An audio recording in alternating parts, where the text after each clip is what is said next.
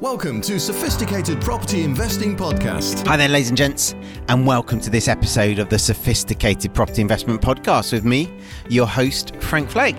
Now, this episode is brought to you by TikTok. Every bit of content in this episode has come from questions asked by our audience on TikTok.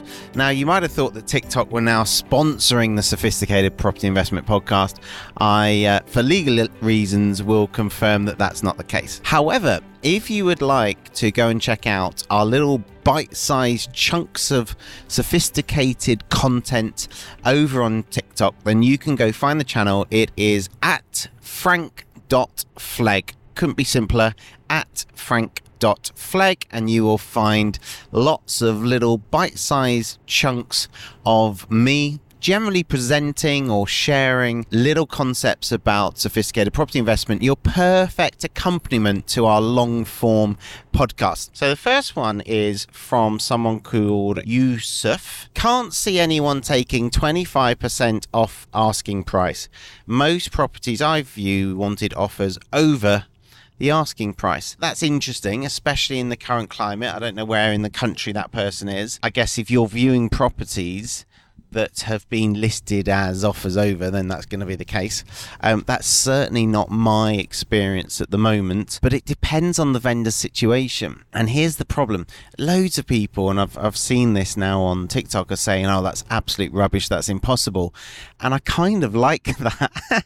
and the reason I like it is because if everyone was listening to this podcast, and if everyone believed it was possible to buy significantly below market value, then everyone would be doing what I do. And that would be a major issue for me. And so it's kind of great that people don't believe that it's possible to get a significant discount off a property. Like my, my first ever house was 126 and a half thousand pounds. That's that was the the asking price of the house I bought, and I bought it for 125. And I asked my father-in-law at the time. I said, "Look, should I negotiate? I really want this house, and I can afford 126 and a half." And he said, "Frank, that 1500 pounds." is really like I was worried I was going to lose the deal because I'd asked for a discount, let alone get the discount. And he said that fifteen hundred pounds takes a lot of earning, and it did at the time. That was a month's salary, just over, in fact take home. And so I asked for uh, the discount through the agent with bated breath, and they came straight back and said yes. Yes, that's been accepted at 125. I was delighted with that. This will date stamp it, but at the time, stamp duty was at 120 so i was going to have to pay a little bit of stamp duty because it was slabbed so you didn't pay any stamp duty on the first 120,000 and then you paid stamp duty on the next 5,000 i was going to pay a bit of stamp and then between the offer being accepted and completion, the stamp duty threshold went up by 5k, so I ended up paying no stamp duty either. But I can remember being nervous about buying at £1,500 below market value, so that's less than 1% discount. The reason, Yusuf, you're getting those issues is because you're buying retail, so you're just going to agents and viewing ordinarily. I can guarantee you, so if you don't know why the vendor's selling, I can guarantee that you're not talking direct to the vendor, sitting down, having a cup of tea with them, and solving any of their problems. You're looking at the property, most likely, and you're negotiating on price. I don't negotiate on price. I don't negotiate at all. I find out the vendor's problem and then I solve their problem. And sometimes that's buying below market value and I tell them what I can pay and that's it. And sometimes it's coming up with a control now, pay later strategy that pays more than it's worth or pays market value, but in a way that works for me?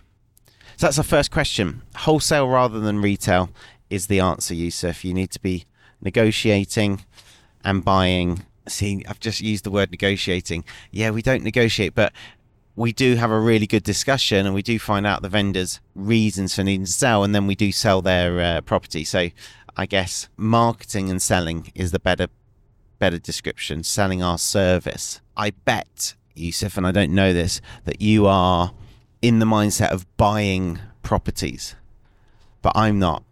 I'm in the mindset of selling my property problem solving service. And that might sound like semantics, but it completely transforms how you approach the entire business. That's question number one. Thank you for the question. Question number two. This is from Coach 0000007. I can't count all the O's.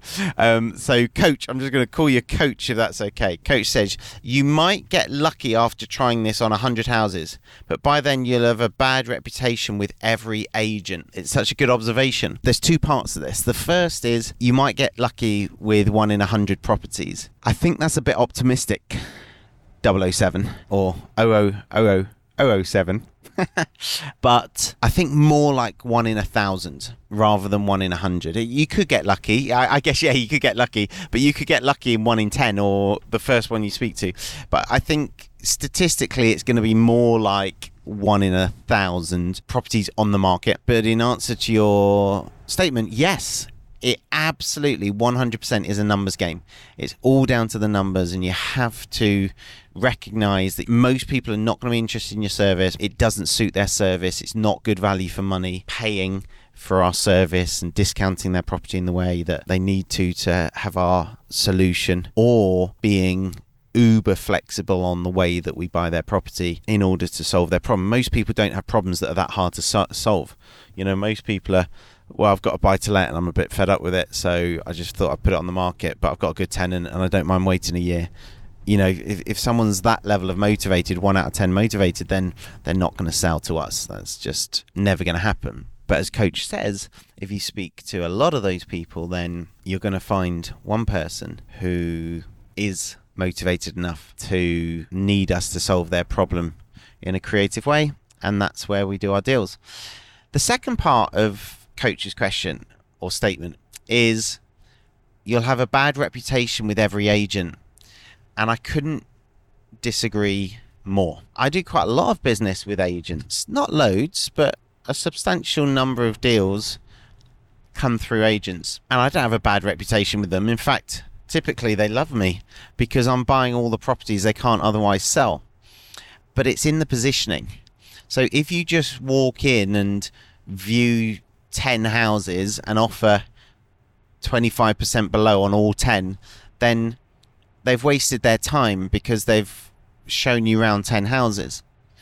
If you follow the donut strategy, which is building re- relationships and rapport with agents and educating them on how you buy and talking to them about the properties that they have on their books and which ones are struggling and which ones have fallen through and which ones are blighted and have structural issues, etc., then they already know before they bring you the property what the potential solutions might be. Also, you don't need to go and view them. You're interested in the vendors, not the properties. So going and viewing the properties is a waste of everyone's time until you know what the vendor situation is and that they're highly motivated. And so, coach, you're right if you go about it the wrong way. But if you go about it the right way, then agents are going to like you. They're not going to be upset with you. It's about the positioning and it's about the making sure that you are clear about your service and explain that up front. So, going to disagree with you on both points. One because you're too optimistic, and one because you're a bit too pessimistic. So, question number three is from Nakamichi. Love that name. So, the question is How do you buy a house in 28 days? The legal process takes a lot longer. And that's a really good question. Really good question. Some of these questions have got a bit of an edge to them, and they're kind of saying, This is impossible. You're and and some of the comments. By the way, I'm taking the more reasonable comments. I'm not. Uh, not the team haven't pulled out comments uh, that, that, are just rude, uh, of which there are quite a few. Uh, people just are incredulous, aren't they? And so then they assume that their perspective on reality, their experience to date, is correct, and therefore I must be lying or making this up. Whereas Namichi's question here is, I think a genuine question like how do you do this if if the legal process takes a lot longer and a conveyancer friend of mine once told me i think it was four and a half months is the average and of course that goes up and down in time um, i think it sometimes hits six months as an average time between offer and completion, which is unbelievable. It's up there at the moment. It's slow at the moment. I know that. So, Namichi, you're absolutely right. If you go to a regular conveyancer who you haven't worked with before and you just assume that they are going to do a good job and that you assume conveyancing is conveyancing that's conveyancing there's no difference you know it takes as long as it takes then yeah it is going to take statistically the average length of time. And that's why you need a power team. And on your power team you need two sets of solicitors who you've got an ongoing relationship with understand your business model know each other really well and are set up and ready to get these through really quick. You also need to understand their paperwork. And so when we sign up a vendor, we sign them up onto the solicitor's paperwork. And it's all standard paperwork generally. So we sign them up onto the property information form, the PIF, fixtures and fittings, client information, all of their regular documentation and post it off the solicitors the, the, same day, special delivery. We scan it in the office first and email it to the solicitor. So literally within like two hours, three hours of the help visit and the sign up, it's literally in the solicitor's hands on the, on their uh, on their computer. They get all the wet copies the next day, but they know they're coming because they've been special delivered. And then they can open a file literally within hours of the vendor agreeing to the sale. They then have to engage the client directly. So they will write to the client, give them a call, say, Hi, I've received this paperwork they they actually scan it and send it back to the client and say just sign once to say all this is is correct and and that you've filled this out because they they've just had it in the post unsolicited and so it just means that the client signs one bit of paper. They also sign the um, client instruction paperwork, the letter of engagement, etc. But on day one, we've paid money on account. We've given all the information, so they can start searches literally on on the day that the vendor has said yes. I disagree with part of your question, Namichi, because buying a house doesn't have to take ages and ages. With two willing solicitors and finance in place or cash in place, you could do it in one day. If the two solicitors were are communicative enough, you can buy a property in one day. There's no reason why you couldn't start at 9 a.m. and finish at, at 5 p.m. There's there's not that many steps at all. And so 28 days is not hard. The problem is if everything is done via snail mail and if everyone takes a week before looking at the file, then yeah, it's going to take ages and ages. But if people are on it and really communicative, then it's not difficult at all. So it's about the positioning and it's about having the right team around you. Uh, Namichi, and that will make all the difference. And and you need that team in place before the deal.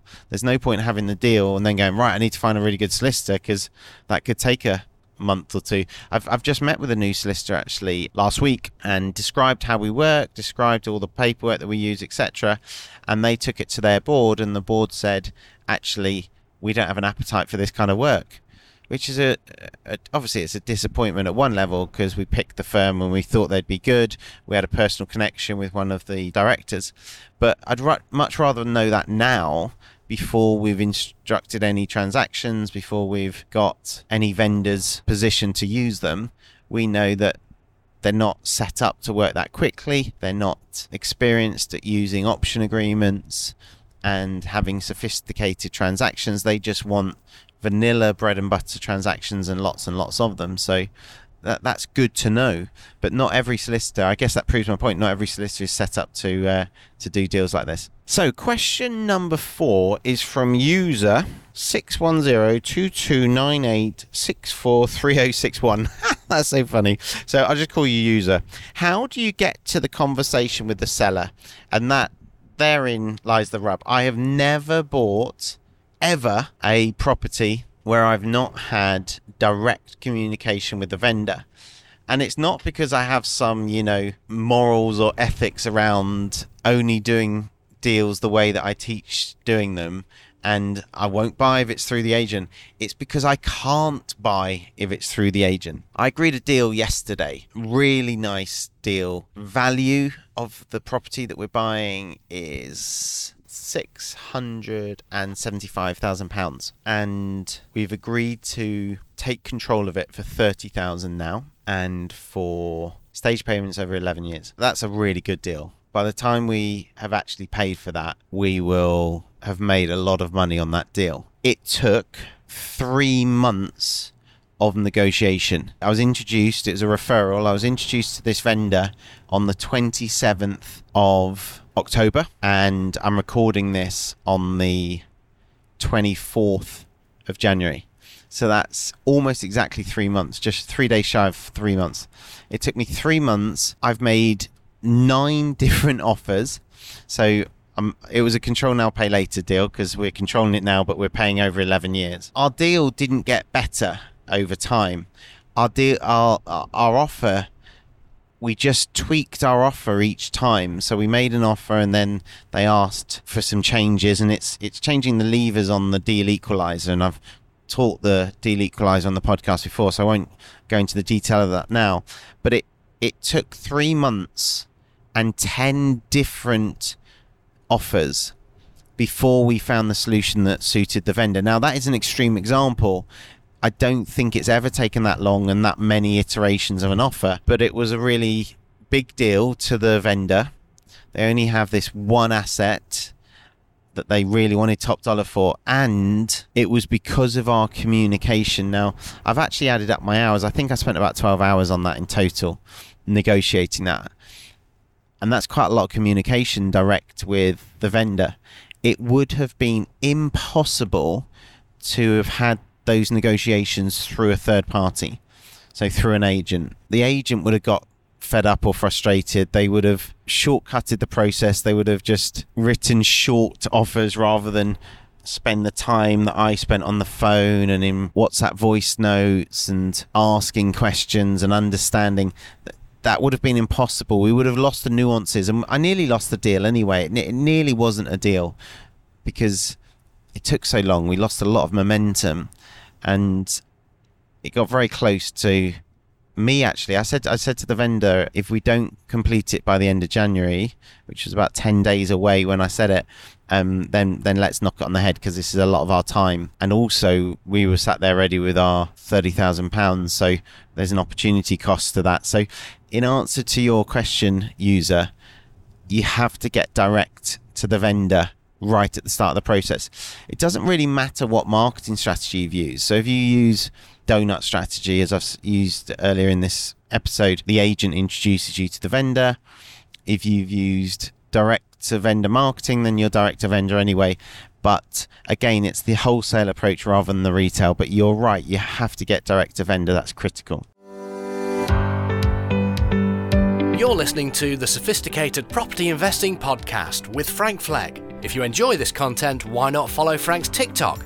where you'll get loads of bite sized investing tips.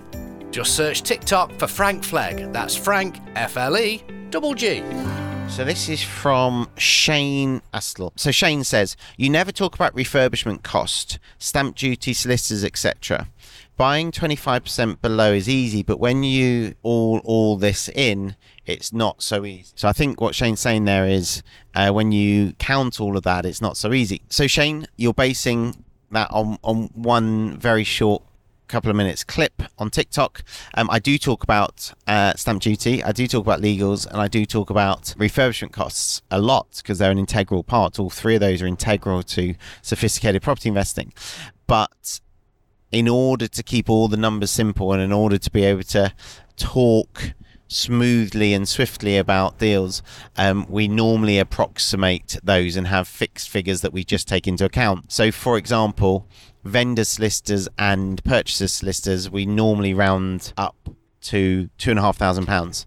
So normally you can get both sets of legals done for two and a half k. So we'll just factor that in. All of my clients know that we're factoring legals to, know to factor legals in at two and a half k, and everyone knows that stamp duty is at 3% for second properties. So that's really easy to factor in as well. And we do factor it in. I just don't say it in every sentence because it just makes my teaching clunky. I'm, I'm going to agree and disagree.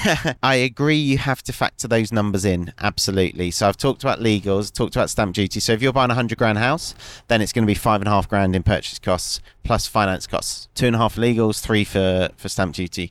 So, and of course that goes up as the price of the property goes up. So, yes, you need to factor that, and yes, it's important. I agree. I'll come on to refurbishment in a moment. In terms of the statement that it's easy to buy 25% below, I disagree.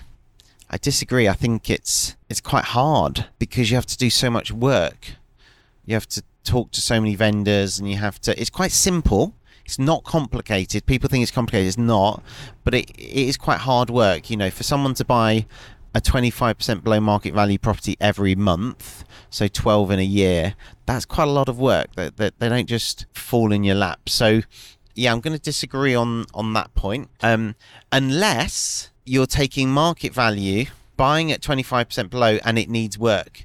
Because if a property needs £25,000 worth of work, then buying it and it's worth 100, then buying it at £75,000 is really easy because you're actually paying market value. And I think that might be what you're hinting at, Shane. So the way that we buy, to be crystal clear, my model is 75% of market value, assuming it's in a good lettable condition. And of course, that might have a tenant in it already. If it requires, let's say, £10,000 worth of work and it's a £200,000 property, then we'd be offering 150 minus the 10k so we'd be offering 140 on a 200,000 pound property the vendor always pays for the refurbishment if any is required. That always gets knocked off because otherwise, yeah, you could end up paying market value for a property that needs loads of work. The other thing I'll mention is refurbishment is really costly on many levels. So, firstly, it takes loads of your time, but also you can't get lending on the refurb. So, if you buy a done up property for 200 grand, the bank will happily lend you 150. If you buy a absolute dog of a property that done up will be worth 200 grand and you borrow 100 on it and then you spend 50 doing it up that 50 there's no lending. You've actually put 50 into it. So you've got a lot more money in the property. And people say oh you can refinance. You can but there's no certainty to that and it can take a long time. So doing refurbishment is not optimal. You don't want to do loads of refurb- refurbishment, Shane, if you can avoid it. And any refurbishment you do has to be knocked off the purchase price after you've knocked off the the 25% discount. So hopefully that answers your question, Shane. But I love that you think buying houses at 25% below is is even possible. Most people don't think it's possible, and you're you're stood there saying it's easy, which I love. I love that because that that affirmation of you know this is something that's easy to do is it's going to help you. That mindset's going to help you. I'd much rather you have that mindset than absolute rubbish. That that won't work. You know, this must be uh, must be a con of some kind, which is what a lot of your peers on TikTok are saying. Next question. So this question is a bit of a hostile one. My team have clearly uh, decided to put one in. So this is from A5. Love the name. Is it me or are these property gurus in quotation marks selling more courses than property? Definitely. Definitely, I'm definitely selling more courses than property because I don't like to sell property at all. I like to buy property. With deal sourcing, again in quotation marks, guess they genuinely care about making others money. Okay, A5, let's go. Do I genuinely care about helping my clients? Absolutely, passionately. I have found my vocation in life. I trained to be a secondary school teacher, but found that I struggled to teach people who didn't want to learn. And now people pay me good money to teach them, and they are really eager to learn. And I love teaching. Uh, I do think I was. Uh, put on this planet to teach, and I get to do that every day now. So yeah, I absolutely love it. Um, do I? I don't think I've read it correctly. I don't think A5 is trying to say, do I sell more property than I sell courses? I think what he's trying to say is, do I like make more money from property than I do from courses? That's a really good question. Really good question. And I'm, I'm going to take it like as a genuine question rather than the slightly sarky, pointy comment that I think it really is. So, I do a fair amount of property. I bought 58 properties last year. I've got around 150 properties now. My net worth has gone up immeasurably more from property than it has from any kind of employment or any kind of teaching, whether that be courses or property franchises, etc. So, from that perspective, I make more money from my property portfolio than from teaching others. But teaching others is a really good way of increasing my cash flow.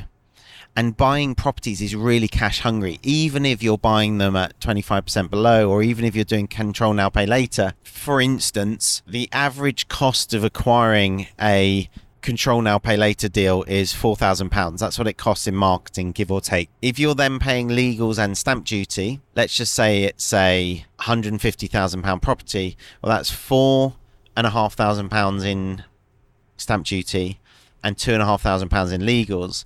That's seven thousand pounds in stamp and legals and four thousand pounds in marketing spend. That's eleven thousand pounds to buy one property, even if there's no deposit involved. Well, if you're going to buy fifty-eight in a year, that's really quite cash hungry. That that's a lot of money, and so that half a million pounds has got to come from somewhere, and my my property portfolio doesn't make me half a million pounds in a year, and that's before I've lived. That's before I've paid my mortgage and bought my food and, and been on my holidays. And so for me, the two go hand in hand. I'm an active property investor.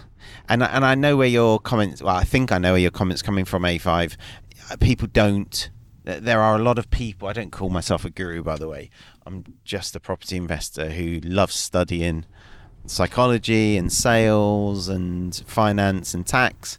And and I love sharing that wisdom. And I genuinely do love sharing that wisdom. I, I think I have the best job on the planet because I love what I do. I think there are a lot of people out there who don't actually do property investing and they're just making all their income from from telling people how to invest in property, but they're not current. And and I think that is it doesn't mean that the courses are rubbish. That that's a bit of an assumption to jump to because Tiger Woods' coach can't hit a golf ball better than Tiger Woods. So you can be a really good coach. Can you be a really good mentor? Well, a mentor's generally been there and done that. And in property, things change very quickly. So you need someone who's there and doing that now. Really, I think there is a bit of a risk of of going on on a course where or or being taught by someone who isn't currently buying the types of properties and doing the types of deals you want to learn how to do.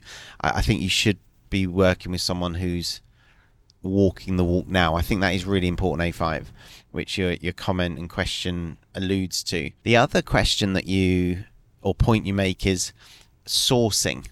And, and I have seen a lot of marketing around sourcing at the moment where it's touted as a really easy way. You find properties and you flip them for, for finder's fees, and you can basically quit your day job, and it's a, a, a really shortcut to to riches.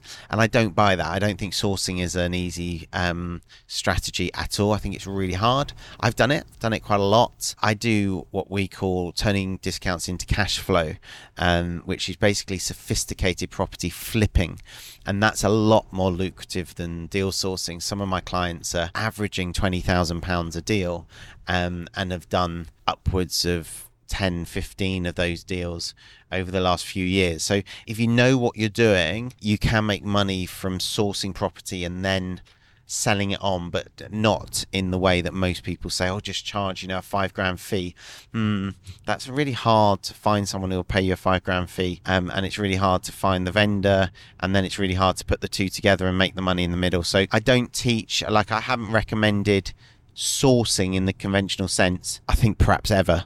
And I've helped a lot of people. There might be one or two a, a, a, long time ago that I would have, it would have suited them. If someone's like working in the city and they know a lot of people that want to buy full market value properties, then it, it sometimes suits them. But I can't remember the last time I recommended it. So yeah, hopefully that's a, a, a real and honest answer, A5, about why I teach. A, I, I do love it. I absolutely love it. B, one of my highest values is leverage. And so I love that I can stand in a room and tell 20 people a new bit of information and then they'll go and take action. And next month they'll come back and three of them have done a deal using that information. That's really exciting to me. And then it cash flows my property buying, which is an investment for the future. Every property I, I own, own today, every property I buy today is going to pay me forever more. Hence why I do my best not to sell many at all. And so anything I can do now that enables me to buy more properties. So my goal A5 this year is to buy 100 properties in in a in a sophisticated manner. That's going to take quite a bit of cash flowing. So I have strategies in place to raise the funds to buy those properties. Hopefully that answers your question, sir. If you want to ask more questions, by the way, feel free to uh, log on to TikTok, watch a couple of. Uh, snippets and feel free to uh, to post your questions. My team have given me about twice as many questions as I've managed, managed to answer.